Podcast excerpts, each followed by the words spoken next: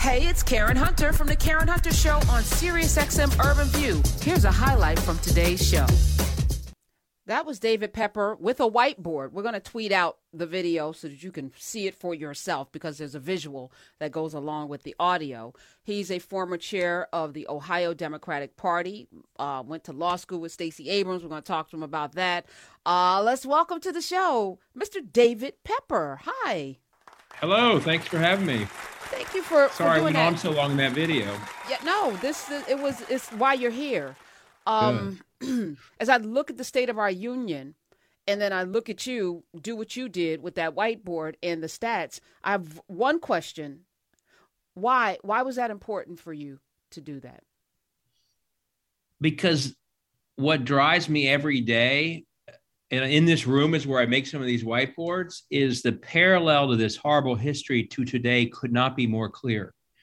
Uh, what's happened, everything I describe in that video is very similar to the same kind of backlash we're seeing now. Whenever a diverse democracy in our country emerges and, and, and gets its way through elections, there's this fierce backlash. There's so many parallels to what I describe in that video. It should scare all of us. It scares me into action. And you know, one of the things I find most um, uplifting about the video is I just shot that on my own phone in this room, and it's been viewed almost 400,000 times. Why? Because other people want to know this history, and we learn so much from our history. That's why they're trying to censor our history, by the way. So, I, if you can't be motivated by this bleak history and how quickly you can lose democracy and all the lessons of how they lost it and how long you can lose it for, I don't know how else to get people active right now to fight back. My question was, why do you care about? Do this? I? What? No. Why do you? Uh, Because I look at you, Yeah. phenotypically, uh, you are what they call a white man. Race is a made up construct. Race is a made up construct. Race is a made up construct. But in this country, whiteness drives the bus.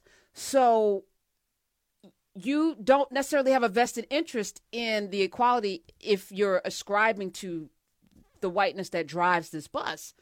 So Mhm. so why do the whiteboard and, and ring ring the alarm and tell everyone what's about to Wow. happen?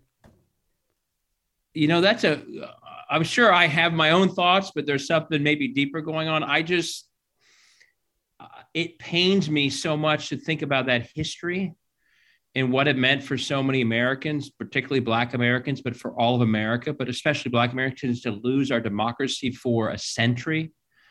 And, and I just am sort of, I guess, obsessed with exposing it and fighting back now. I'm gonna ask it Um, a different way, David. Pepper. Okay. I, I'm sorry, I'm not no, no, no! there. Don't apologize because I think Okay. most of us are never are never we never have to confront this, right? We never Right. ask ourselves Right. even what drives us to do these things, right? Right. Is there a relationship in your life? Like most Americans are oblivious. We had a caller call up. Tonya Pinkins is in Egypt. We're talking about what's going on in these tombs. He's going to the tomb, and he's talking about are there African Americans on the on the on these pictures on the wall? And I'm like, race didn't exist thousands of years ago when they built these pyramids. This is a new concept to Right. you know, separate and denigrate folk for commerce, right? To build a system Mhm. on the backs uh, of enslaved black people. Right. For most Americans, they don't know the origin story, right? We we were taught Right. George Washington cut down that cherry tree. Can I tell a Right. lie? We built this great tomo- democracy. We hold these truths to be self-evident. All men are created equal, and Mhm. and we go forward without Right. even questioning, right? So for you to take time to know the history that most even black people don't know and Yeah. then go out and be a crusader to dismantle what's happening now so that we don't repeat Yeah. history i need to know what drives besides like i see my democracy crumbling because you're Right. not going to necessarily be harmed if it does Right. I mean, I think we all are, but I know what you're saying. Uh, I, I am, I'm more, I'm privileged in a way that I will not be as harmed as people living much closer to, sort of, um, you know, the, the real world every day. You know, it's a great question, and I off, I'm not asked it. You'll be glad to know. Uh, I, I just the, the history so horrifies me. The mistreatment of of folks for so long, the attempt to cover it up. And I let me be clear. I was a history major at Yale. I didn't learn this there. I was shocked later when I learned it. Like, my God, there was an entire diverse democracy in existence in the South. And they don't tell you that. People want to almost think that somehow, you know, there was a continuation from the Civil War, and all of a sudden in the 60s, we fought for civil rights and we got we got somewhere. And the truth is, no, there was a real democracy in the 1870s, and it was purposely destroyed when Black people became speakers of houses in southern states or Congress people. And the, the fear of a diverse democracy led to not you know a slow improvement, but a destruction. And that that intentional destruction is so disturbing to me that and it's it does make me think of what started the minute Obama won and the minute the Obama coalition. It, the Obama coalition was bigger than Obama. He symbolized it, but it was the breadth of a diverse democracy that led to people being in power in states all over the country, not just the presidency, but at all other levels, just like I described in the 1870s.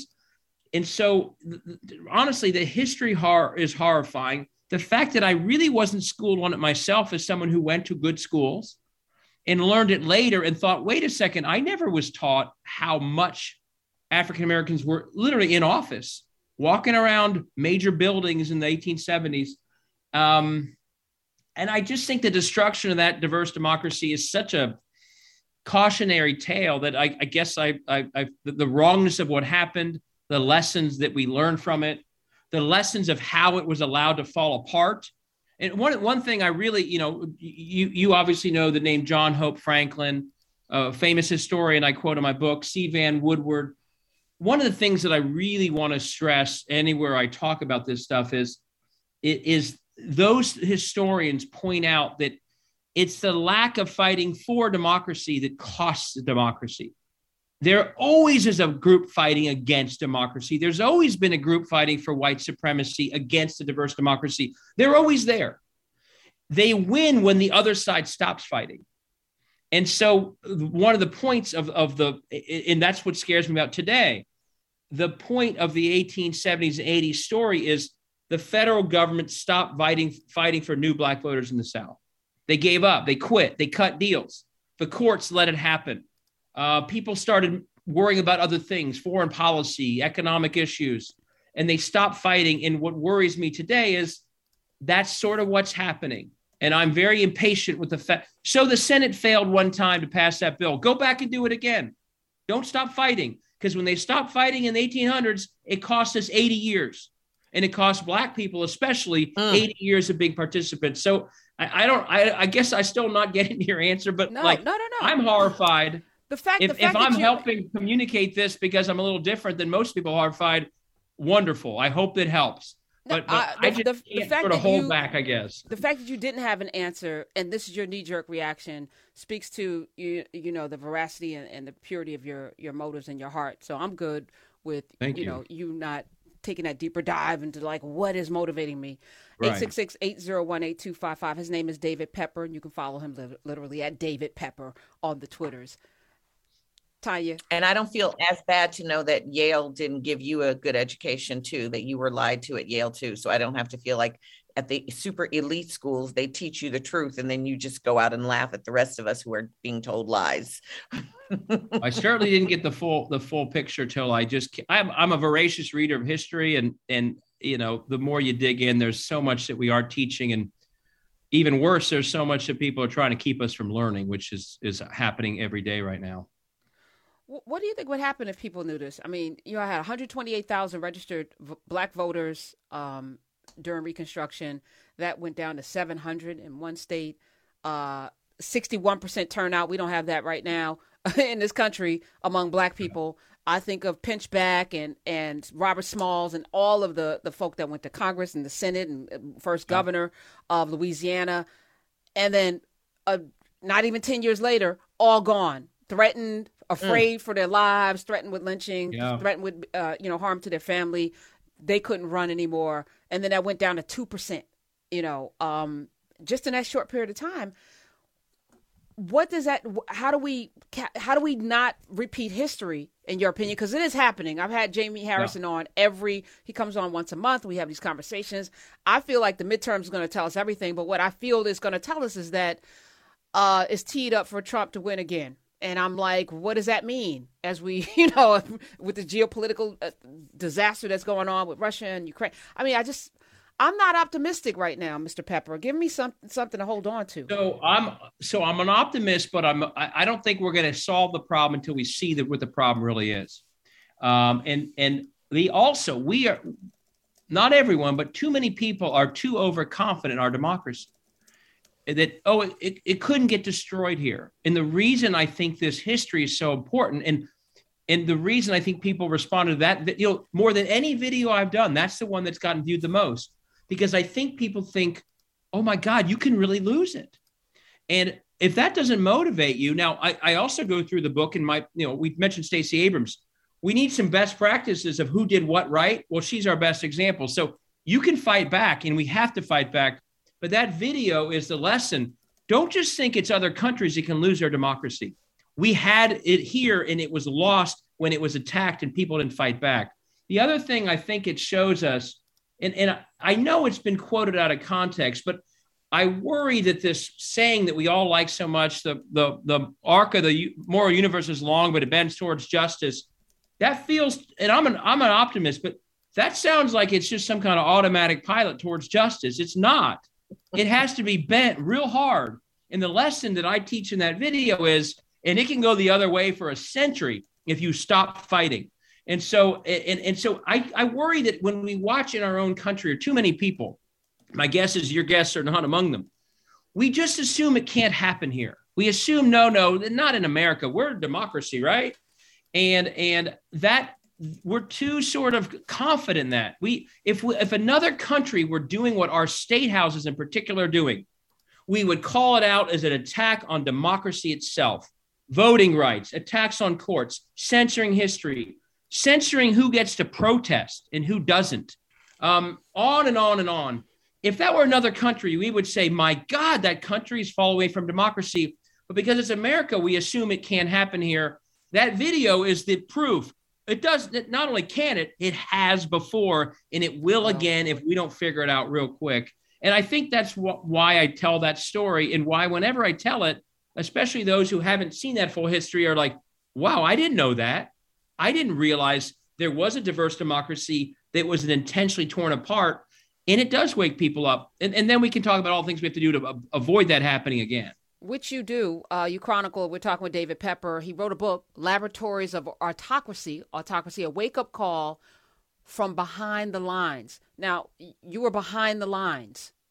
Tell yes. us, tell us some things from behind the lines. Matter of fact, I'm looking at the clock. We got a minute left. Can you stick around? Okay. And I know Tonya. Yeah, and I got a question. Tonya, can you ask your question so oh, he can ruminate on it? We got time yeah. for your question, and then he can ruminate okay. on the question. It, it's a hypothetical question okay. um, because I believe um, if this question isn't solved, uh, 45 will be 47. So, what will it? What would it take hypothetically, uh, David Pepper, to indict 45? Okay. All right. We're back. Tonya Pinkins is here. David Pepper is here. And before we went to break, Tonya asked a question about 45. 45. Becoming 47. Yes. Go ahead. You want to repeat it? Those? Yes, my question was I believe that short of an indictment, 45 will become 47 or choking on a chicken bone. And so, what would it take to indict him? Because Ukraine, that was a little iffy, but that call to Raffensperger, that was pretty yeah straightforward, unambiguous statement. Yeah. I mean, I think he's got a lot of problems now. Again, he this guy spent his whole life avoiding the accountability that he he's earned but I think between the prosecutors in Georgia and the Attorney General of New York uh, for his business practices, and ultimately, uh, hopefully, the DOJ is moving. They need to move on what was done around January 6th. But my hope is one of those three, if not multiple ways, uh, ones of those three uh, do indict and more. He's earned it.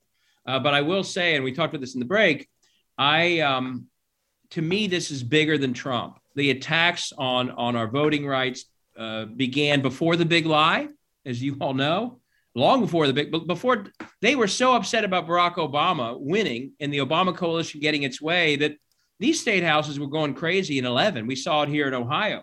Um, you know, birtherism be- began before Trump was president. All this was before the big lie. 2021 is an extension of the prior decade and an extension of centuries.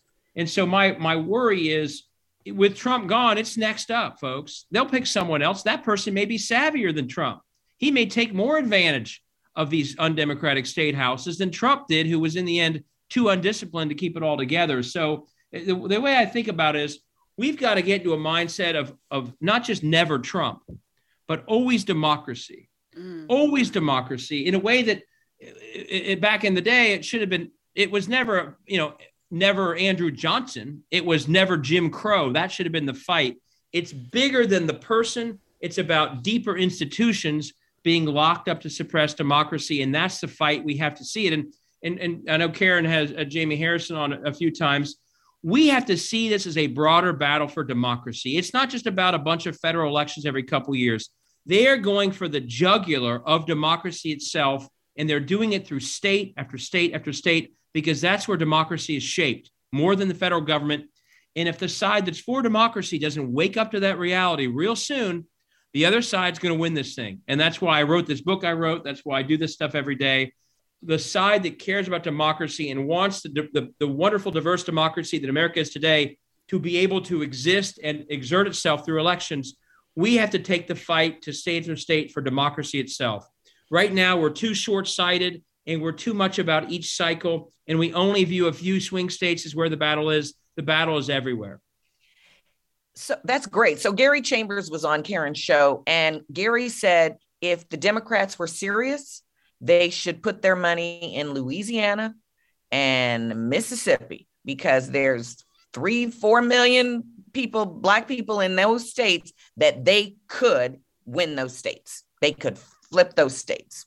Why do you think they don't? Absolutely. I mean, we we are caught up in the world of thinking we the, the, the side for democracy is caught up in the world of measuring everything by federal elections. Because again, we assume democracy is intact. So we think, well, all we have to do is win a bunch of federal elections and then we get what we want. The other side is in the minority and they know it. They know their worldview will not survive in a robust democracy. Their game is not winning federal elections, it's winning, it's beating democracy. And so they're fighting in Louisiana, in Mississippi, and Ohio. They fight everywhere. They don't care if it's a swing state. They win everywhere. And so until we shift to that, we, we put the money where the few federal races that are swing races are, and we leave everybody else out. And that means we leave rural uh, white America out. We leave rural black America out. We don't fight enough in inner city America because we think we've already won those we have to be everywhere because the, the game is on here for democracy itself and only one side sees it that way. And until until the other side sees it that way we're, we're going to lose. It's like one team's on one side of the field all the time and the other isn't even there. David pepper who's we? When i say we i'm talking about again i try and not say only democrats although i think it's mostly democrats. I try and say there's a broader group of people.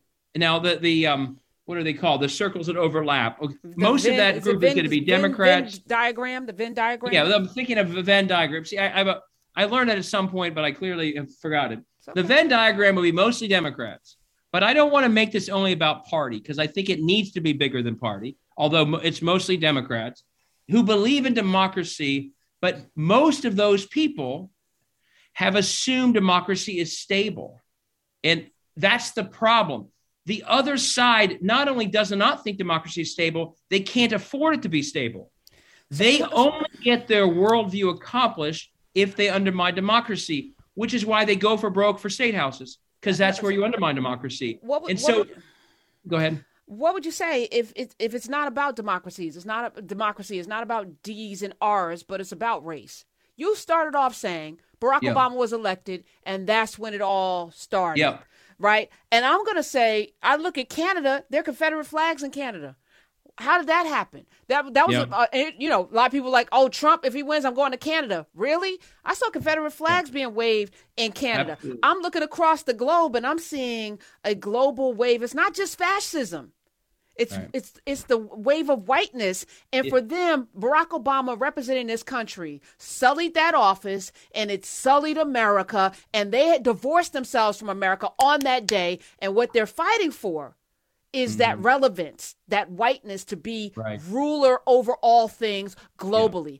And so, until we can have that conversation, which I don't think most people are ready to have, which is why I asked yeah. the question I asked of you, like, why do you yeah. care, David Pepper? Right. Because I think that that's at the crux. D's and no, R's matter nothing. That's how you got Joe Manchin. He's a D. He doesn't act like a D. He acts like a dumbass not really. Let me not call him names, but he's not acting according to what we would think a person that's a Democrat would would do because they would be fighting for certain things, right? So what is he right. fighting for? Well, let me let me say I and I go through this in the book I wrote. I think there are multiple things coming together, but clearly one of the dominant things is the a history of white supremacy with massive backlash when there's a, a, a, diverse, you know, very large amount of that diversity being Black Americans exercising the role through elections. But let me also not overlook another thing. There's also a lot of this is about money, and it's about big money getting a lot out of state houses that they want. And if you look closely, so much of what uh, the hard wiring of these state houses is to get a massive transfer of public assets transferred to private entities. Private, uh, you know, public schools are becoming for-profit online scams. Um, you know, tax trickle down, sort of the Koch brothers view of the world. So I agree that race is a big part of that. I go through that book. And these things are sort of teaming up in this conspiracy of people, all of whom basically the one thing all these different groups have in common, the, the far right social groups, the, the right wing money groups, they all understand that they are in the minority in this country right now. And the only way, whether their goal is white supremacy or their goal is 1% get everything and 99% get nothing, they understand that they will not succeed in a robust democracy. They cannot, their, their worldview would lose if there were fair elections. And the victim of that is always going to be black voters because they're the part of the electorate that's leading to the broader coalition that we see leading to different policies that, that undermine what these people want. So I agree that white supremacy is a strain throughout. Uh, I'm sorry. Let me. I, I hate that term. I hate okay. It. White national. I like white terrorism and white okay. uh, national, na- nationalism. White terrorism. Okay. So I have a thing about the Canada thing because some Californians were talking to me about this, and I'd love to hear what you think, David some California friends were saying to me that the whole trucker convoy in Canada is is financed by you know dark money and um, that that convoy is on its way to California because California is going to be the battleground. If they win the the electorate in the in the in the USA, and California says we're out, they can't run a US United States if California suddenly secedes from the Union. So they got to hold California and they got to make California look like this liberal, hairy fairy kind of place so that they can hold that that state. What is your thought on that? Yeah, I mean, obviously that would be it, it and that's another key piece is we we and I'll say Democrats, we only battle in the places that we think we're going to win or that are darn close. They go anywhere. They go anywhere. Virginia was pretty blue. They didn't care. They went and won the governor's race the next year. Uh, so if if they thought let's take advantage of, of opportunities in California, they tried to re- recall Gavin Newsom, right? Um, so yeah, they they don't just play at the edges. I put this in my book. They have think tanks all over the country that are pushing right wing ideas. They have them in Vermont and Hawaii. They don't just go to their red states, right. they go anywhere. They are playing a 50 game long game. And we Democrats, we play a swing state cycle by cycle game. And if they're doing what they're doing, we're doing, we're doing, who's winning? Not right. us. Right. And so, I, I, think there needs to be new, new leadership or a new vision because the truth of the matter is Democrats and Republicans wax and wane depending on what's going on. The Democrats were the enslavers of the South uh, at one point, and then now they're not, you know, and you know, to me, D's and R's matter less than the ideology. And if we push that, what you were saying in the first place about democracy versus right. anarchy and fascism and all of this, if we make that the line instead of D's and R's, because most of us, I don't ascribe to either party. Most That's of us why think when of you ourselves ask we, I'll say Democrats, yeah. but I don't. I, to me, it's it's yeah. The, the, test going forward: Are you for democracy or aren't you? That's that what I care about. But the messaging is not that, David. Yeah. You know that. Yeah. David Pepper's here. His book is Laboratories of Autocracy, a wake up call from behind the lines. And, you know, as you're talking, I'm also asking this question of myself Did we ever have a democracy truly? Because everything that we've been taught about what a democracy yeah. is, this country never ascribed to it. You just broke it down. Yeah.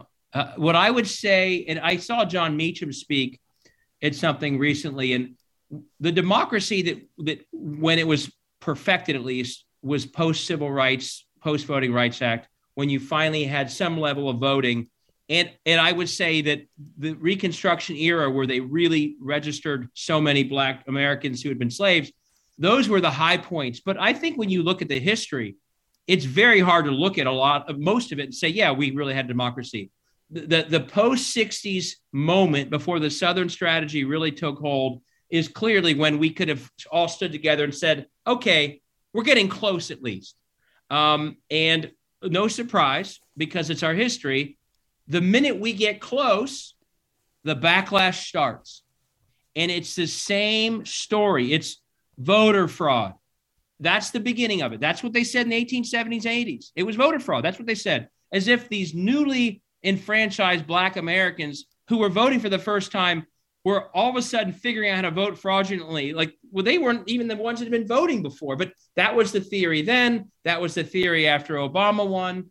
Um, and so, whenever it's been close to being perfected and it truly represented the diversity of this country, is when the, the backlash starts. And again, if you don't fight back, the backlash succeeds. Okay. So America, you know, this constitutionalist and this constitutional originalist, you know, France has had what four constitutions?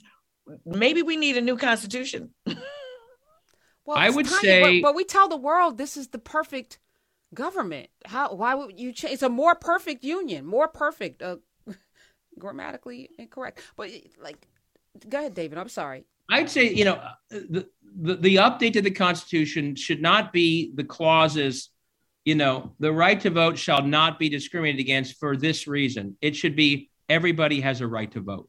That amendment right there would get rid of almost all the, and it, if it was enforced by a court, almost all the other problems would would uh, would go away. Our Constitution has been updated repeatedly. I mean, the 13th and 15th Amendments was essentially a new Constitution.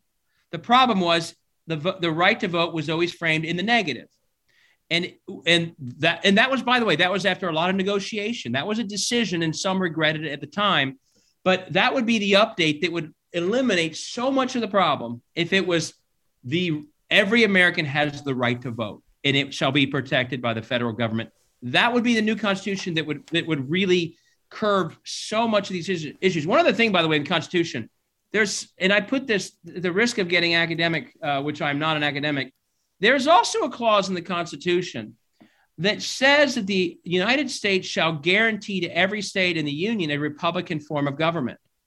And they meant then that, rep- that each state should, ha- should have a government that reflects the will of the people. So we don't have to rewrite that clause. We need to breathe life back into it. When Joe Manchin voted uh, to support the filibuster to stop those acts, I believe he violated his oath to the Constitution to guarantee a Republican form of government in every state. He took an oath to the Constitution. He didn't take an oath to the filibuster. He took an oath to the Constitution. And in that Constitution is literally language that appears nowhere else that there is a guarantee that every state basically be small d democratic governance. And, and to me, if I were in the Senate right now or any of these people, everything I did, I'd be saying this is even bigger than individual voting rights.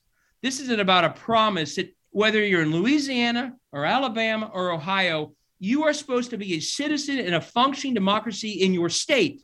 Mm-hmm. And if you are not, the United States is supposed to do something about it. And that's what these bills do. And by the way, one great thing about that, the Supreme Court for a century has said, oh, if they're if they're talking about the guarantee clause, that's a political question. We can't overrule that. That's a that's something that Congress has the full authority to do. So, so I believe that there is, we need to get rid of the negative casting of the right to vote, but the guarantee of democratic governance in states is something that that everyone in Washington should be lifting up and saying that's what we're doing when we protect voting rights. It's about democracy in states, just like we're protecting, trying to protect democracy elsewhere. We should be doing it in our own states. David Pepper. So when you running for Congress? Yeah, I was going to ask him that. I've sent. My, I've sent. I've sent this to senators and said, please talk no, about when it. When are you running? When are you running, David? You running? When are you running? Well, uh, I have run before in tough years. So, when my kids are a little older, I have a okay. five and a seven year old. All right, I'll be fair. back and I'll, I'll, I'll, announce it on your show. How about that's that? Fair. That's fair. I appreciate that. Laboratories of Autocracy is his book. Let's go to Jazz in St. Louis. Uh, Jazz, you're on the Karen Hunter Show. David Pepper's here. Tonya Pinkins is here. Welcome. Hi. Hey, thanks for taking my call. You guys have pretty much, Mr. Mr. Pepper has pretty much left me speechless. Um, let me try to gather my thoughts here. First of all, Karen, your last comment, you were dead on point. And not to try and regurgitate that, but the one thing that I worry about more than anything, and I agree, Mr. Cop, Mr. Pepper. I don't know why I want to call you David Copperfield, but Mr. Pepper, you ought to get your message out there stronger than you are now. And I think you need definitely run for office because you come across very convincingly. You make perfect sense, and is like an aha moment for me. That being said, I was watching on H, HBO, I'm sorry, History Channel the last couple of days. It was the history of uh, Lincoln, which I've seen over and over, but this was done really well, and it showed you how Lincoln, although elementary history shows him as one who freed enslaved people, this documentary showed you how he he he kind of evolved and he became who he is and he did the right thing out of his I mean his, his God fear, and so he just evolved and how things evolved. But I look at that and I watch this, and it's like it could be going on right now. And Same. I had to kind of shake my head, but wait a minute, this was 160 years ago, mm. and um, it's it's it's politics today have kind of put us all against each other uh, as far as race, economic levels, income levels. And if we don't do something soon, Mr. Pepper, you're dead on. We're going to lose this democracy. So I urge you to, uh, you know, your kids are young, understand that, but you need to get out there because your message is clear, concise, and to the point, and you make perfect sense. And uh, thanks for. You're very nice to say that. Thank you, Jack. Or at least be like David Axelrod or somebody. You know, right. like I, I, be the hey, puppet master. Be be I, you know. I try something. I literally wrote. I wrote this book. I, I try and get it out there. I appreciate the nice comments. You know, one other thing I thought I think about all the time is you you just don't realize how quickly you can lose what we're talking about. When I was at law school with Stacey Abrams, and she clearly took classes I must not have taken and, and how to conquer the world. Um, she has a different life experience. She's going yeah, through some things, David Pepper. But you know, it was it was bedrock that the Voting Rights Act was just established.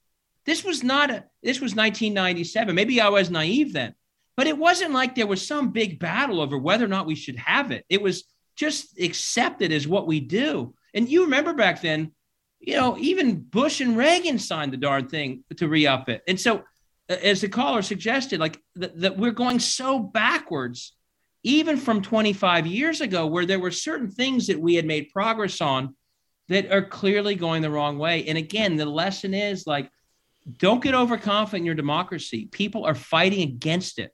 And the lesson we learned going back to John Hope Franklin is it's not about who's fighting against democracy, who's fighting against blacks participating in democracy. Those people are always there and they're always there to fight that. It's about the strength of those fighting for democracy and for blacks being full participants in democracy. If they fight hard, it happens. If they fight weak or give up, the other side wins. That is that is the sad, but it couldn't be a clearer history to our country that those two forces are always in tension. Let's take one more caller. Uh, Renee in Zurich, Switzerland. See, David Pepper, oh, we are international. Thank you, Jazz, for your call. Renee, welcome. Hey, hey, sis, how you doing? Good. Um, yes, hello, Mr. Uh, hello, David. Um, hey. I wanted to just say this as an overseas voter, uh, ex- um, the one thing that Obama did, which was amazing, was that he engaged his campaign uh, directly engaged overseas voters, and I noticed that with Hillary and with, um, unfortunately, I'm kind of shocked that President Biden didn't do this because there are over 8 million eligible yeah. voters, U.S. voters overseas. And I, I think that's also a battlefield where Absolutely. when the Biden administration or you know when they the campaign when they start up again that they re-engage with us because the Obama campaign we had they had an international chair with Kim Reed we Yep. could we had her phone number. We could call her. We could contact her for anything. When he was in Europe doing events we were invited. Uh, like in Berlin I was with him in Berlin and I had all access to him. And so it was amazing how that happened. And so for me, I'm hoping that the party will once again re-engage those of us who are overseas because Democrats abroad, we are daily registering people to vote all around the world. Mm. So I would hope that um, that's my hope since we see that they are putting up all types of restrictions um, in the states. This is a place where you can win back some of those votes if Thank you just engage. Thank you, guys. Absolutely. Thank you, Renee. Yeah, let me just jump on that. I 100% agree. So basically, a state almost as big as Ohio exists in overseas voters. hmm We know that most of those voters actually are Democratic voters. That's right. So it's one of the gr- in, in Ohio, the number of overseas Ohioans is the size of the city of Toledo, but the voter turnout of this group of people is is like 10 or 20 percent. So it's one of the greatest untapped groups of voters in America. Um, there's a group called Democrats Abroad. When I was the party chair, I tried to work with them closely, but I couldn't agree with your caller more. This is a massive untapped resource. I, I, I know Jamie Harrison knows this. I'm sure he's working on that but but it is harder to vote that way but here's the other thing especially when we're talking about things like trump these voters know more than in america how horrified the world is i mean you're, you're probably seeing it Tonya yourself right now people in in all these countries are saying to americans what in the world are you doing what are you allowing to have happen? You are the democracy. Now look at you. So these voters are more attuned to, to how terrible things look than mo- most people. And it's just inexcusable that we don't have close to 100% turnout among these folks as Mhm. opposed to uh, the last numbers i looked at it's it's really low. And we're talking millions of people. And we know it's actually mostly democratic voters. Not all but mostly. Well, D- Jamie Harrison will be back on the show on Monday, so I'm going to ask him about the overseas strategy. he'll know all about it Uh, and there is an organization that's doing it but they should every group every state should have overseas ohioans. Oh and they they do have this but it needs to be more organized because it's a there's not a lot of low-hanging fruit in politics. This is one of them. This is one Listen, of them. actually, there's a lot, and I Well, think that the, the Democratic Party has dropped the ball all every chance they got. They dropped it, kicked it, and uh, fumbled it, and uh, enough already because there's too much at stake. And for me, it's not about D's and R's; it's about humanity and living. Uh, and really, you know, our lives kind of depend on some things happening uh, differently uh, uh, in 2022 and 2024. But David Pepper, you're going to be in the trenches, and we're going to keep yeah having a conversation with you. And we thank you for being here. Laboratories of Autocracy. We tweeted it out. We tweeted you out. Please Awesome. come back when you announce that Thank you're you. running for the Senate. All right. will do hey thanks guys have a great afternoon Nice to meet honor to be on your show take care bye-bye All right. Hey, this is Karen Hunter. You can listen to the Karen Hunter Show live every Monday through Friday at 3 p.m. East on SiriusXM Urban View Channel 126 or anytime on the SiriusXM app.